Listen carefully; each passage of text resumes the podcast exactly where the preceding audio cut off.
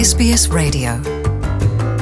It's time for the latest developments from the nation's capital with the NITV political correspondent Sarah Collard. Welcome to NITV Radio, Sarah. Thanks for having me, Bertrand. Now, what's happening in Canberra today? Here, there's a lot of um, jostling around uh, the leadership uh, in the main opposition parties, the Liberals and uh, the Nationals. Yes, so that is right. So we've got the Liberal Party meeting um, this morning, as well as the Nationals, and they're going to be deciding their new leader after a thumping uh, election loss for the Liberals. Uh, so it's uh, Darren Chester and David Littleproud have, have both put their hands up for the Nationals leadership. So we'll know soon enough who that is, and we've also got Peter Dutton for the Liberal Party, who is putting his hand up unopposed for that role, apparently. So it'll be interesting to see just what happens there. But um, it's looking very likely that he will be the next leader of the opposition. From a Canberra insider, will uh, any of uh, these uh, leaders uh, make a change in terms of Indigenous affairs?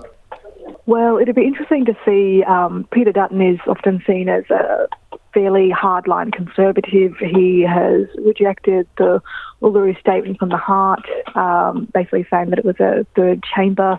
Uh, the, the government, uh, particularly Linda Burney, has indicated that she will be wanting to work very closely with him uh, to basically get support needed for some of that important legislation for the voice to parliament and other things. So it'll be interesting to see just how they negotiate. But I think uh, there will be a, a bit of a, a shift perhaps. Uh, so it'll be interesting to see how that is. But there's also been talk that he's quite uh, good at uh, basically just drawing consensus and um, basically looking to the party to see where they feel, but it'll be a tough one considering when they were in government, they really struggled to really unite on this position. So it's hard to be see um, how that might change in opposition.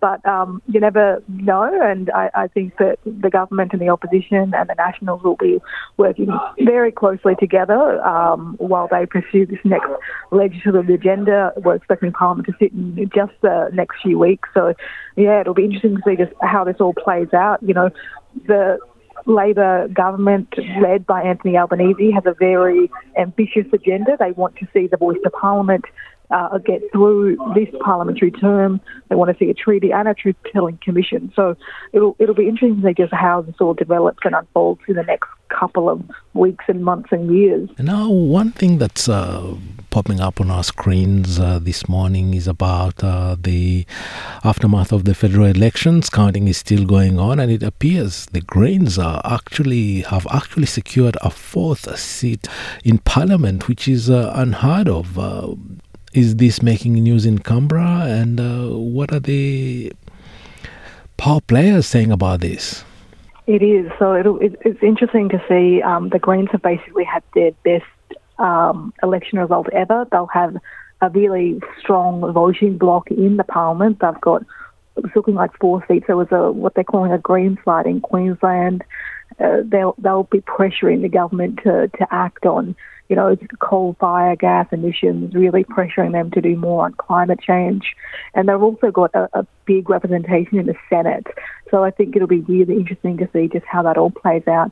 And you know with fracking and and things of that nature on uh, in the Northern Territory and the Beetaloo Basin and, and, things like that. It'll be interesting to see just how that, that plays out because they will be under enormous pressure to do more on climate change.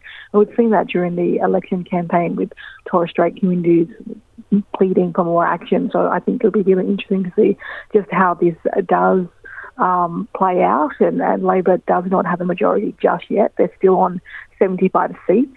Um, so if they don't have get that 76 seat counting is ongoing, and there's a couple of seats which are very close um, that they will have to be, you know, pulling out all their negotiating powers to really get their legislative agenda on, across the line. Interesting times ahead.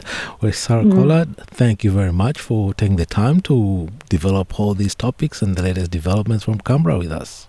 Thanks so much for having me, Bertrand. Want to hear more stories like this? Listen on Apple Podcasts, Google Podcasts, Spotify, or wherever you get your podcasts from.